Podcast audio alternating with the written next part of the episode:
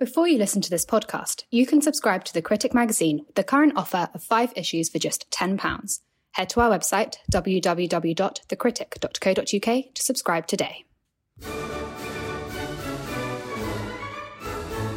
Continuing the series on British military deployments over the last 200 years, in this episode of Black's History Week, Professor Jeremy Black talks to the Critic's deputy editor, Graham Stewart, about how the British task force liberated the Falkland Islands from Argentinian occupation in 1982. Professor Black, in 1982, the Royal Navy was still the third largest in the world. How would the Defence Secretary in Margaret Thatcher's government, John Nott, how would his um, 1981 Defence Review have uh, risked making the defence of the Falkland Islands impossible if uh, it had gone through before the Argentinians invaded the Falkland Islands? Well, it's a very interesting question. I mean, essentially, Nott was in continuation of, with a trend in British defence policy since the 60s.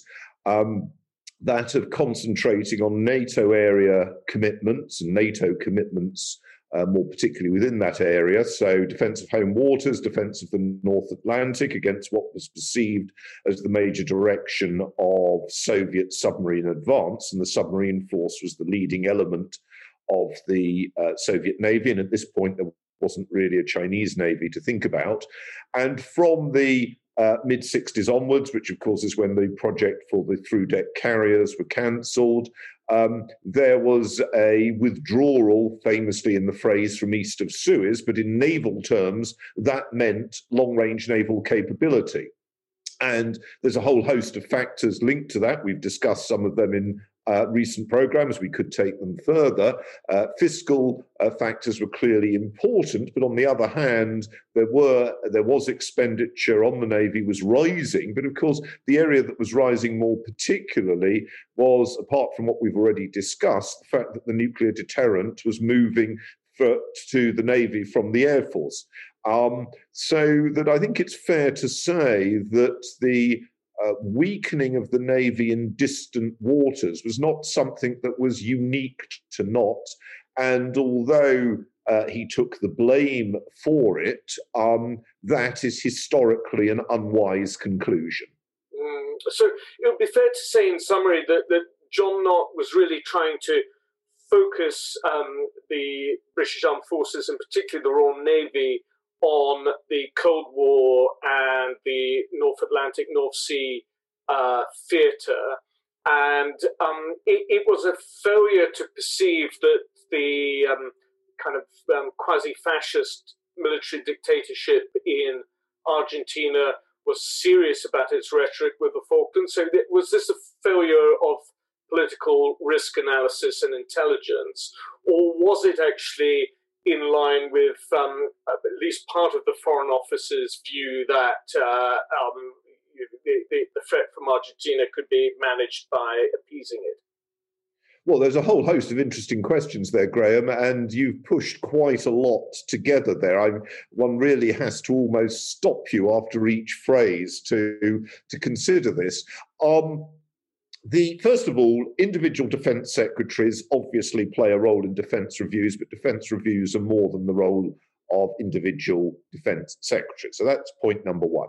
Point number two, uh, there was a general bipartisan uh, strand, direction, thrust, whatever phrase you wish to use, each of them can carry different connotations in British defence policy towards NATO commitments that clearly meant an issue of prioritization. So that let us say um, in uh, 1982, uh, a, a uh, British uh, territory in the Pacific had been attacked. Let's say Peru had attacked Pitcairn.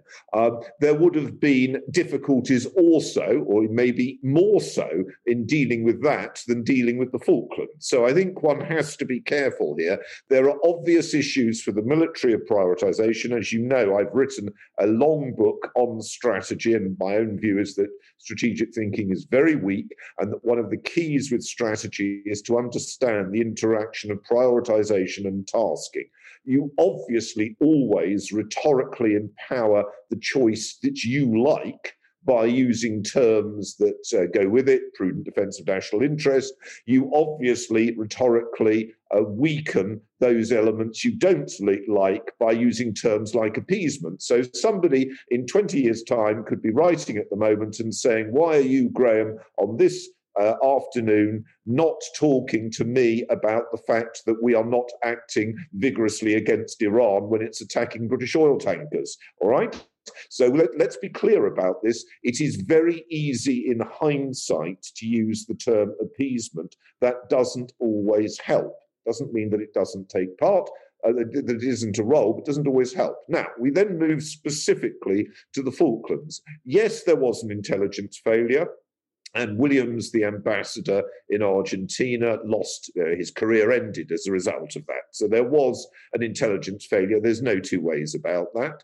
Um, but the intelligence failure was part of a more general one of the difficulty for any state at dealing with the multiplicity of elements that come across its desk. I mean, if you're looking, it's worth bearing in mind that there are legions of what we might call intelligence failures in the 20th century. You know, two conspicuous ones in 1941, for example, or uh, or a much more interesting one, the Israeli one in 1973, when there was information which should have led them to conclude that they were about to be attacked by Egypt and Syria. But you have to understand, if you're interested in intelligence, that this takes part against a background of an enormous amount of noise. There is continual reports, some of them um, from uh, sources that are very difficult to verify. It's always difficult to understand how human intelligence and signal, signals intelligence interact. Now, there is then the separate question to that, which you built in, is did the Foreign Office fail to understand more generally that what one might call, in your terms, appeasement uh, was not going to work? Well, I think that's a very interesting question. I think the Foreign Office had a particular task, um, which was to try and manage uh, Britain's interests in terms of imperial legacies. Um, and we can think of Gibraltar in the same light, the Falklands, at the stage of 1982, still British positions in the Pacific um, and indeed in the Caribbean. You can think at that stage that really the general emphasis in government, in parliament, and in the public is to focus on other um, foreign policy and geopolitical issues. And the tendency over empire had been to try and have a process of disengagement. Now, the particular problem in the Falklands and also in Gibraltar, and one might add also in what we were talking about last time, which was Northern Ireland, is that the majority of the population were loyal to the British Crown and wished to stay under Britain. Equally the case in Pitcairn, for example, or in some of the areas where British in the Cayman Islands. Now, I think it's fair to say that the Foreign Office never was particularly good at handling that. I think that that is a reasonable point. Um, equally, I think it was surprising that Argentina went to the extent of mounting an invasion. So that what one has then got to consider is why did deterrence fail, which is a different issue entirely. Does deterrence fail because one is explicitly or implicitly, by design or by failure, sending a message which seems to lead the other side to assume that they will be able to do what they want, which, as you may know, is an argument used fairly or unfairly to describe uh, American relations with Iraq in 1990. The argument, as you know, is that America wanted Iraq to balance Iran and Iraq was bust, and that it may well have, in effect, uh, sent a message to the to you know that if they got their money from Kuwait, it wasn't in the bigger picture of things against American interests. We don't know. Um, there is a persistent report to that effect. We don't know. So we can have the same question over the Falklands. Was there in effect, the assumption growing that the Foreign Office, possibly uh, its influence being felt more directly under a future Labour government, and remember at this stage, the widespread assumption was that Mrs. Thatcher would only be a one term prime minister, that a Labour government with the Foreign Office um, would actually go along for some notion of shared sovereignty maybe something like uh, the New Hebrides, Vanuatu, where there's, of course, shared sovereignty between Britain and France. Who knows? Um, uh, it appeared to be the case. Many felt that the Foreign Office was not taking a sufficiently vigorous line in defense of the interests of Gibraltarians. Um, there was also a view that there wasn't always a robust enough British governmental line over Northern Ireland. Now, you can debate the rights or wrongs, one's views on all of these points. What is very hard is to be absolutely conclusive. But at any rate, it appears to be the case that the Argentinians had convinced themselves, maybe because of a lack of British naval presence in the South Atlantic, they had convinced themselves that the British would not respond, that they would accept a fait accompli, might even be pleased by a fait accompli, which was a certainly the last was a misreading of the British political system, and the others were a misreading of Mrs. Thatcher. But looked at differently, what one has to accept is that there was a widespread global perception that Britain was in a state of collapse.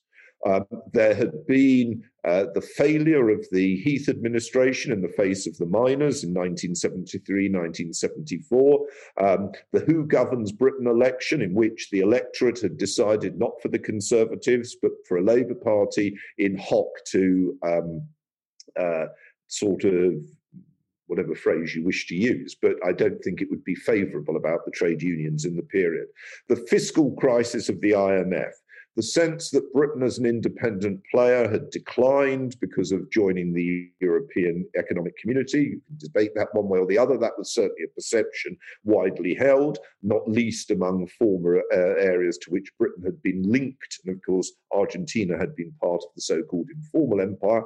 And then there'd been the winter of discontent or apparent collapse in 78, 79. And in 1981, in case people tend to forget this, there was large scale rioting rioting in a number of British cities, most prominently London and Liverpool, and an abject failure of much of the political cadre um, to be anything other than clearly hoping that Mrs. Thatcher would go quickly. So, in that context, the Argentinian decision doesn't have to uh, rely on, shall we say, people adopting an inappropriate attitude in the Foreign Office. Well, I mean, clearly, as events were to transpire, uh, Buenos Aires did misread Margaret Thatcher's resolve, at the very least, if not necessarily all of the uh, political establishment in Britain. But I, am conscious of what seems to me to be um, a, a, a, fatal uh, uh, decision to go too quickly on behalf of the Argentinians. Not only if they'd waited until uh, John Nott's defence review had gone through. Um, the British wouldn't have had the carriers HMS Hermes and Illustrious, which they used for the retaking the Falkland. Yeah, but can I just say, I, can I just say, you've got to understand, most people set their political agenda not by their opponents, but by their own considerations. Now, their own considerations in this term were the uh, jostling for position within the junta, the junta's need, desire for success, the dynamic it is operating on. So, if you look at a modern corollary, you could or could not, we could discuss this, possibly we should discuss it, argue that China has particular policies vis a vis Tibet, sorry, vis a vis Taiwan, and um, expansionist uh, views, which these have been publicly stated, I'm not just, um, you could argue that their policy is set by their assumptions by about the American response. Or you could say, if you wanted to be more sophisticated, that plays a role. Clearly, it would be bizarre to argue it didn't. But ultimately, the factors are dynamic within the um, Chinese political establishment and how they are seeing their position. And as you may know, I don't like sort of just referring to my own work, but it is there, and it is a very important corpus, the most substantial corpus of any historian uh, now alive. As you know, I have written very extensively on foreign policy decision making over the years. And I have always argued that the tendency to see an abstraction, Argentina, Britain, France, as if this is a coherent body which can make its policy in a deliberative fashion in full command of the information, not only about itself, but about the others, the other side, both potential allies and potential opponents. I don't think that's the case. Well, let's go bluntly. I think it's naive. I think a lot of work is postulated on that respect. I think it's very flawed. And just as um, the uh, regime in China, government in China, or indeed in any other state, I mean, this is not specific to China, has to consider its position domestically and its tensions within it. So the same was true of Argentina. Had Argentina waited, the military situation might well have been very different.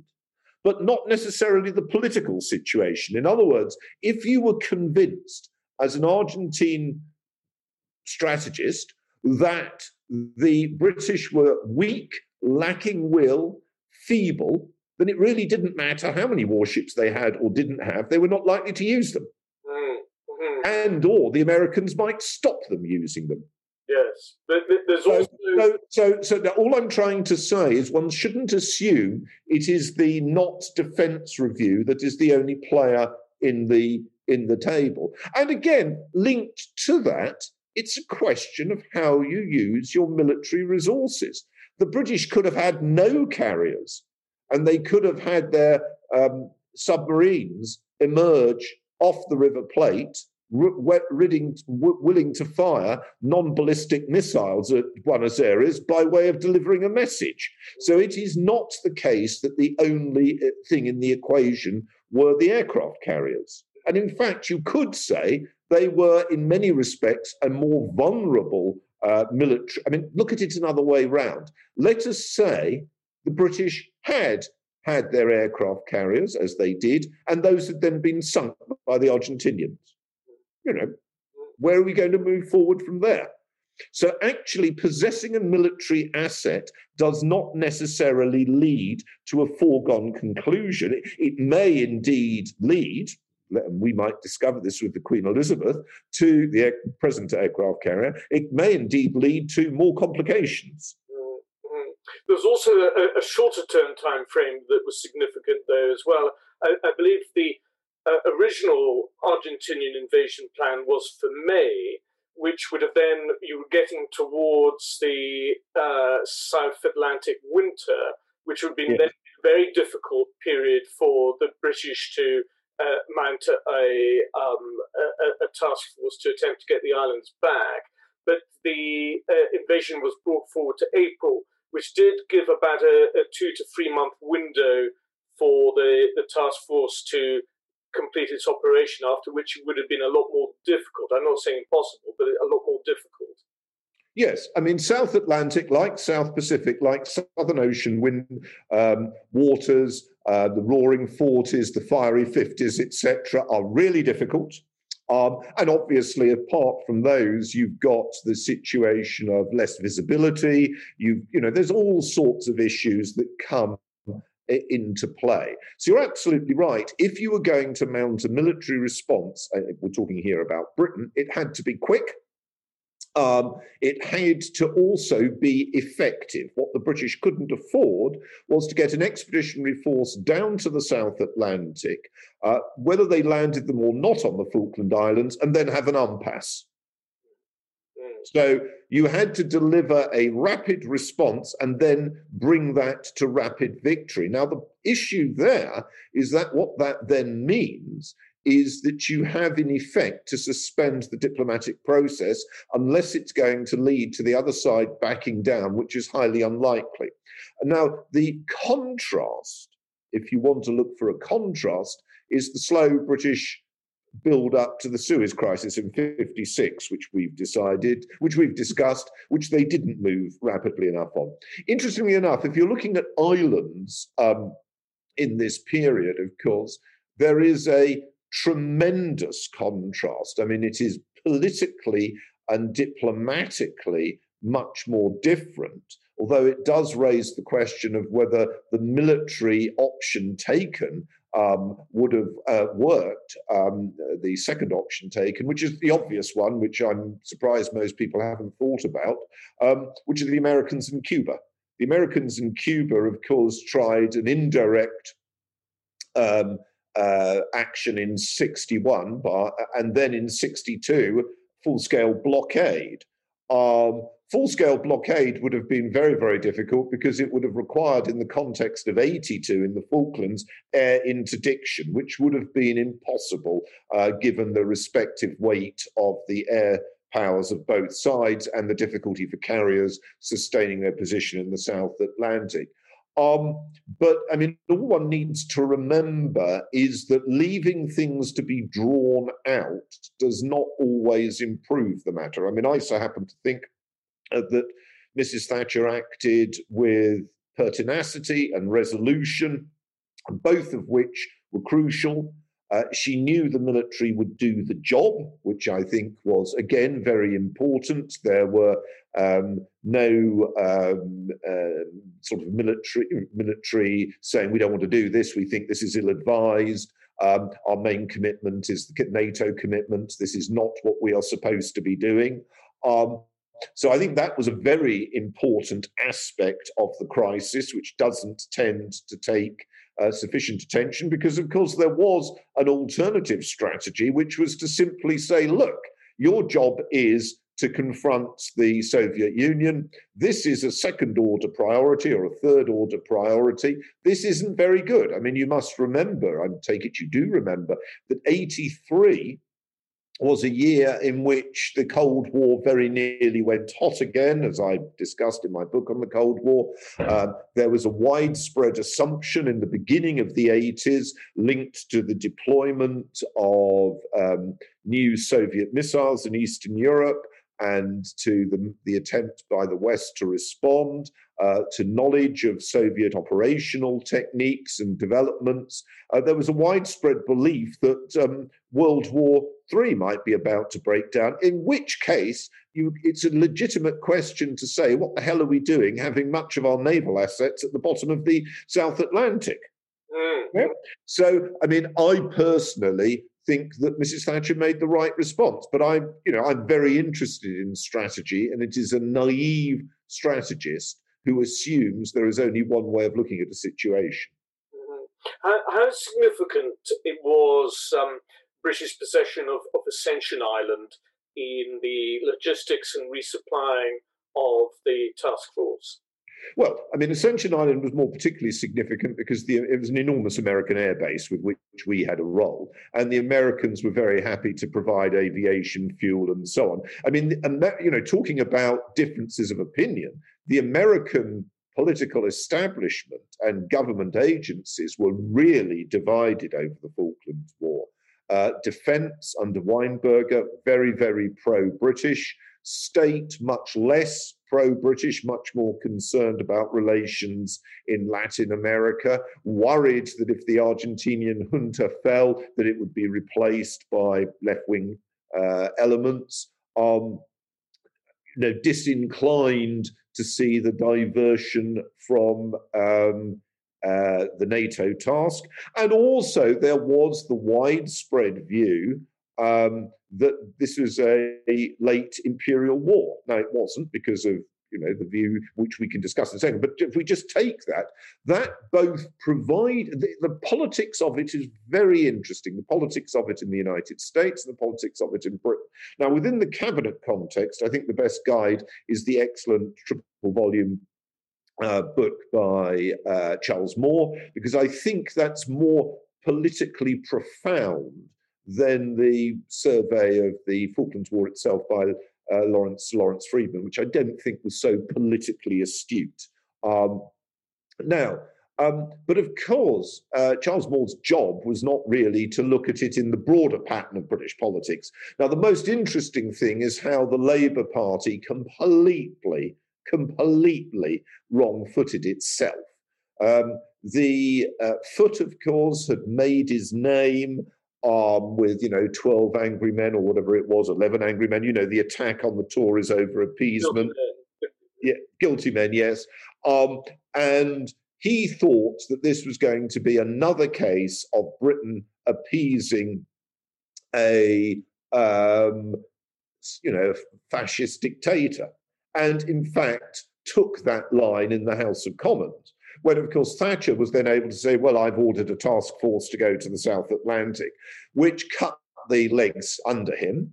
Then, on top of that, Labour was divided, and it divided Labour more than the Tories. For Mrs. Thatcher, was in trying to make sure that the Americans were as favourable as possible, trying to thwart any peace intermediary, whether it was America or the Pope, that tried to dream up a, uh, a unjust uh, peace in order to um, avoid um, a war, however just. You know, that was that way of looking at it. Um, and also linked to that, the British presence in um, the United Nations. Britain wanted to counter any United Nations um, uh, moves against Britain, and they were worried there about the decolonisation line. And lastly, there was views about trying to make sure that other powers adopted either a friendly stance, as with Chile allowing the use of air bases, or uh, did not operate an unfriendly stance, as with France providing um, munitions to, to Argentina. Uh, and on the whole, the British did very well at that.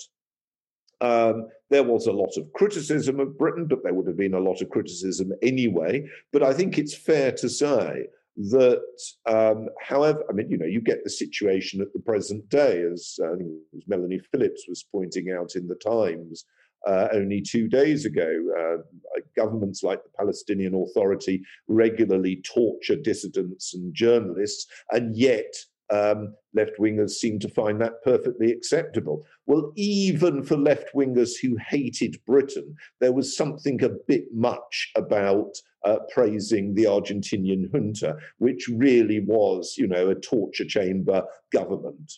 Mm.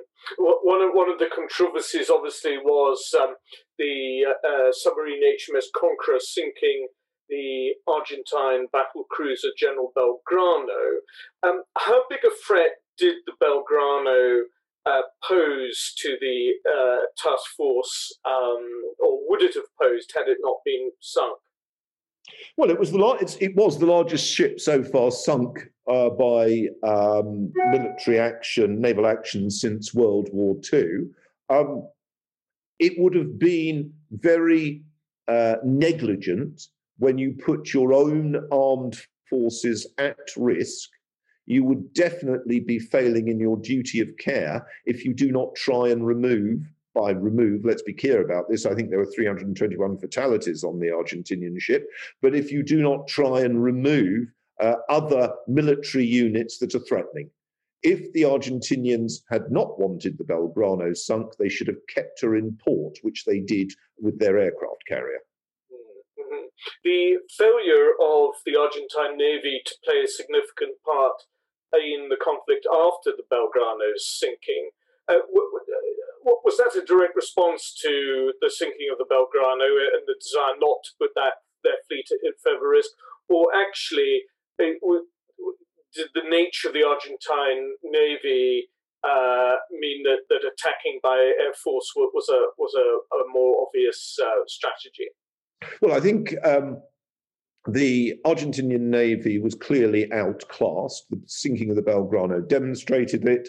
The 25th of May, which was the name of their aircraft carrier, was not a brilliant ship. I mean, I, I noticed it had been built by us as the Venerable in World War II and sold to the Dutch in 48. Um, it wasn't in the peak of condition. And I think, to be fair, sinking the Belgrano probably saved a lot of lives because otherwise, I think that the aircraft carrier would have gone down, plus its escort ships.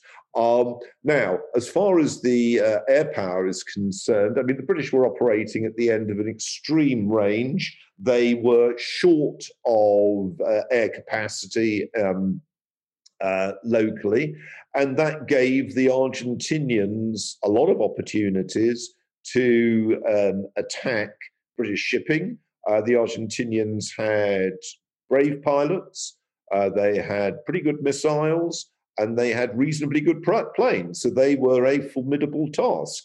Um, and it's, you know, it was greatly to the credit of the British um, pilots that using essentially, um, you know, I mean, they'd all been practicing, but essentially these are unplanned activities in the, sorry, not unplanned, untrained for under combat condition, you know, people firing back at you. And they did a fantastic job. Um, in really very, very difficult circumstances. And um, they um, they sufficiently countered Argentinian air um, power to enable a concentration of the fleet and preparations for the landing. And that, I think, uh, was what you could ask of them. To have attained air superiority over the region was clearly too great a task given the resources available. So um, the Argentine forces they're dug in uh, primarily around the the capital uh, Stanley. Uh, there's various ranges of hills around that. Um, a, lot of East Falkland is quite boggy and inhospitable terrain, very difficult to move uh, artillery pieces or any kind of heavy forces across it. The decision, therefore, to of the British to land in in between West and East Falkland at San Carlos Water. Uh, what was the thinking behind that strategy, given um, the distance they would then have to travel over difficult terrain to reach Stanley?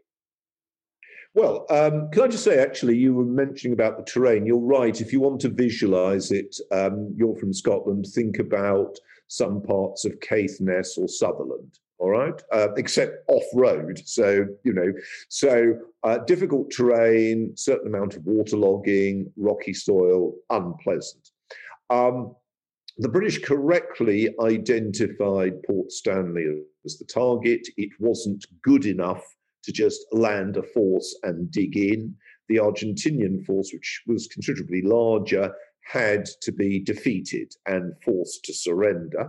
So they land close enough to make a march on Port Stanley possible, but far enough away to provide them with an opportunity um, to produce a logistical base which is relatively safe from ground attack. Less so, as you know, from attack by Argentinian aircraft, which of course tragically was the case. Now, as you will know, there are various debates about the specifics of the operation, about the attack on Goose Green, for example. Um, and there is no doubt about the strain of the operation. There, the British were running short of artillery shells, etc., etc., etc. They did have problems with um, Argentinian air power. And they did have problems posed by the, the extent to which the Argentinians had positioned themselves, dug in doesn't always describe the terrain, but positioned themselves on a series of hills uh, protecting Port Stanley. On the other hand, um, the British gained and took and used successfully the initiative, so determining the axis of attack. The Argentinian defending, defending forces weren't able to offer each other sufficient mutual support. Argentinian morale was below that of the British, which was very important. The British made good use of artillery. Um, the British also were good at close combat operations. So it was a significant triumph for infantry work. Now, the infantry, of course, came from a number of different services. Uh, sorry, you know, a number of different units, I should say, including non-army units. Um, but uh, it was a classic example of the value of infantry and the mistake of assuming, not that any body in the military would assume this, that whatever might be the best case weapon, let us say a heavy tank, is going to be particularly useful because obviously it wasn't tank terrain, it's too far to take tanks, etc., etc., etc. So I think actually it was a tremendous military achievement. Um, now, you might say that some of the Argentinian units um, were not cutting edge, etc., etc., etc., all of which would be true. But nevertheless, the task was a difficult one. The terrain, the weather, the logistics was difficult, and it was achieved with a you know a very low rate of British casualty. Um, and there were mistakes. I mean, I don't think there's any doubt that the attack on Goose Green was, was a mistake. Um, and the failure to get everything, everybody out of the water at, um, um, yes, that you know, was also a mistake. But nevertheless, it was handled well.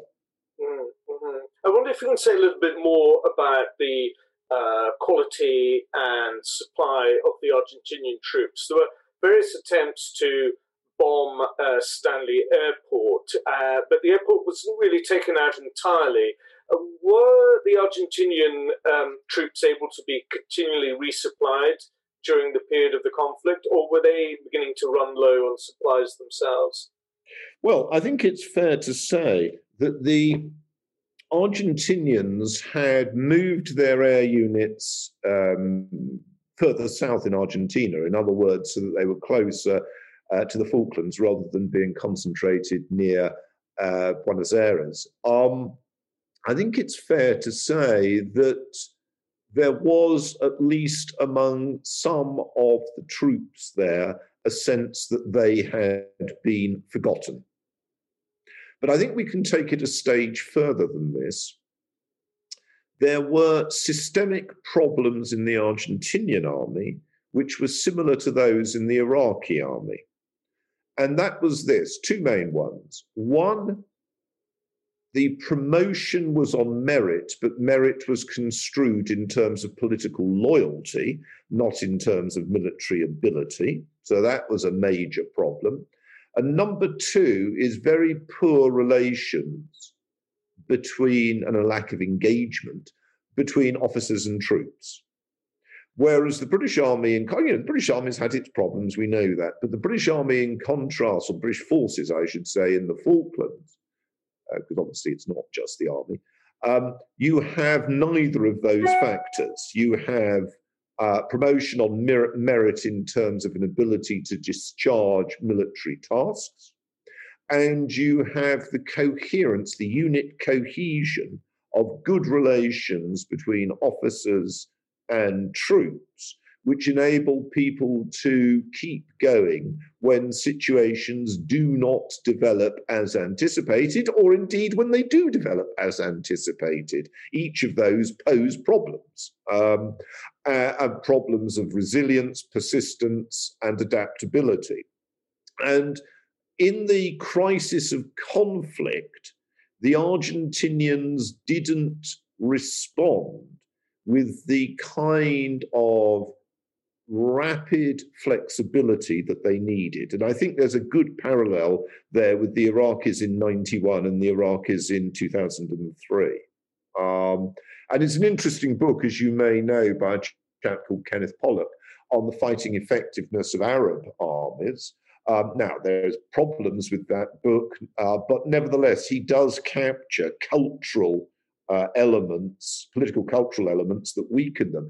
Now, I don't wish to shock a Latin American because many of those, I'm afraid to say, are racists. Um, but there are many elements similar to that in Latin America. And after you think, if all, if you think about it, um, if you're a Latin American commander at that point, your military experience might well have been based on brutalizing demonstrators and supposed terrorists, real terrorists, however you wish to look at it, um, uh, which is not a experience that was going to help them in these circumstances.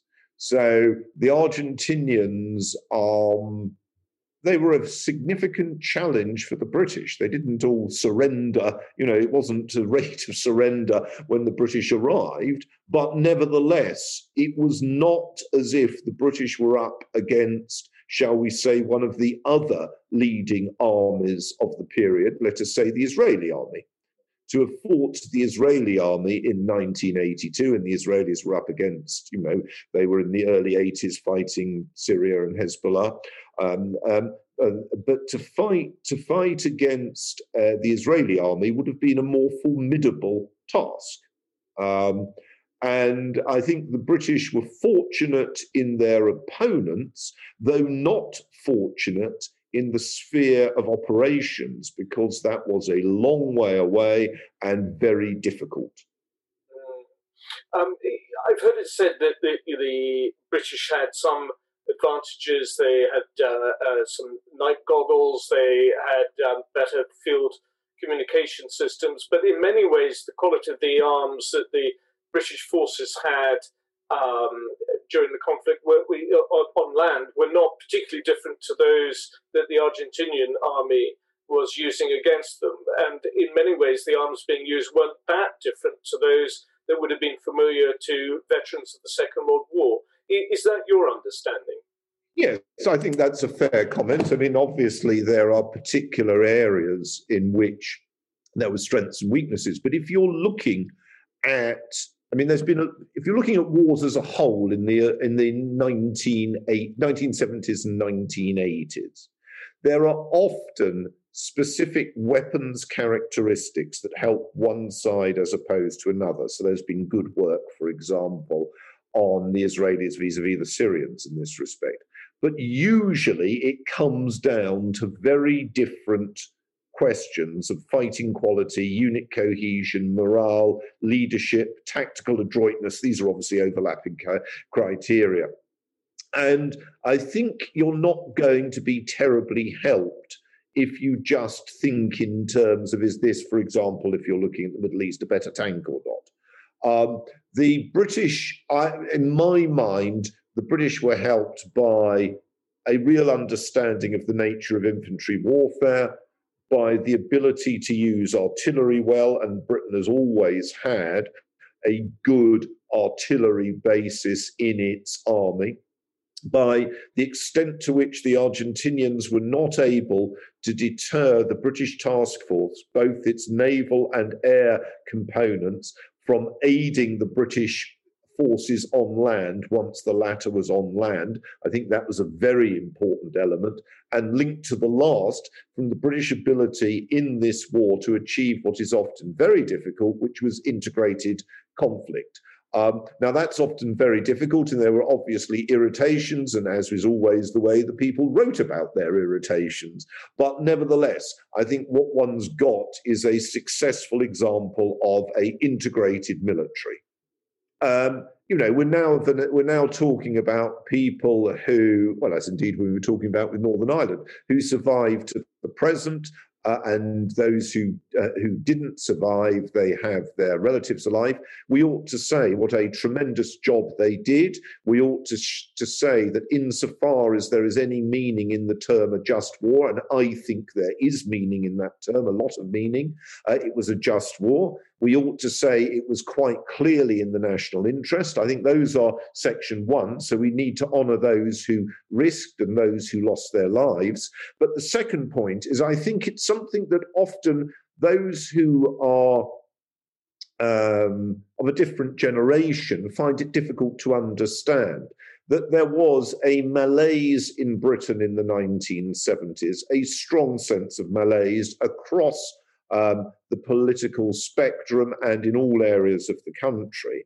And I think it's true that the Falklands Islands not only um, uh, liberated the islanders from rule by a, you know a tyrannical torturing regime but also was really important in a recovery of mood and energy and direction in Britain. And I think that was very important not just for Britain but I think also for uh, the West and the Cold War as a whole. I think you know Mrs Thatcher had her limitations uh, but if Mrs. Thatcher had lost to Michael Foot in the 83 general election, I think one needs to be very skeptical to as to whether we would have held off the challenge of the National Union of Miners, which was extremely left wing, and more particularly, since this was globally important, it would have very much handicapped the Americans uh, in the last stages of the Cold War. So the success at the Falklands was an important, however much some Americans didn't wish to understand it, but it was important, just as beating the IRA was important, again, however much a lot of Americans didn't want to understand that, was important in the West's fate in the 1980s, in a period in the beginning of the 80s of acute competition with the Soviet Union, and in the end of the 80s at ensuring that the difficulties faced by the Soviet Union led to the withdrawal of Soviet forces from Eastern Europe. Well, we'll be picking up on those themes in the next episode of this podcast about the various 20th century deployments of the British Armed Forces. But for now, Professor Jeremy Black, thank you very much. Thank you.